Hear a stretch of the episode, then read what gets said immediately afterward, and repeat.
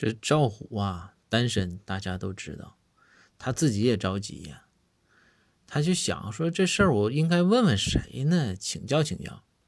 你说问展昭，问张龙，人这都是属于天生丽质的。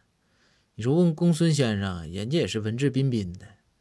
想来想去啊，对，还得是问包大人。那包大人黑胖黑胖的都有对象，是不是？那肯定是包大人有常人没有没有，就是不具备的办法。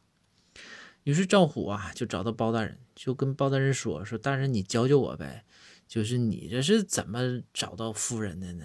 对吧？”包大人说：“说说赵虎这个事儿吧，我也不知道啊。你说像我这种长相。”你说，在我还没当官之前，我就找到对象了，我也整不明白。有的时候吧，睡不着觉的时候，我也感谢上天。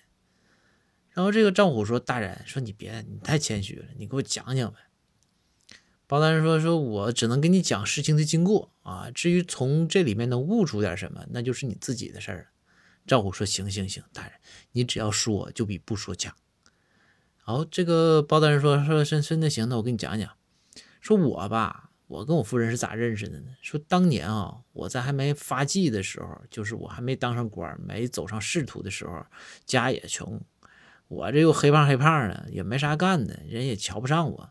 我吧就卖水果，这天天我就卖呀，卖水果，在大街上卖水果。然后这有一天吧，我就路过了一个金店，就收摊回家嘛。当时也穷，路过金店，到金店之后啊。这个当时就是你这个嫂夫人呐，她就在这个金店里边啊，就是当销售。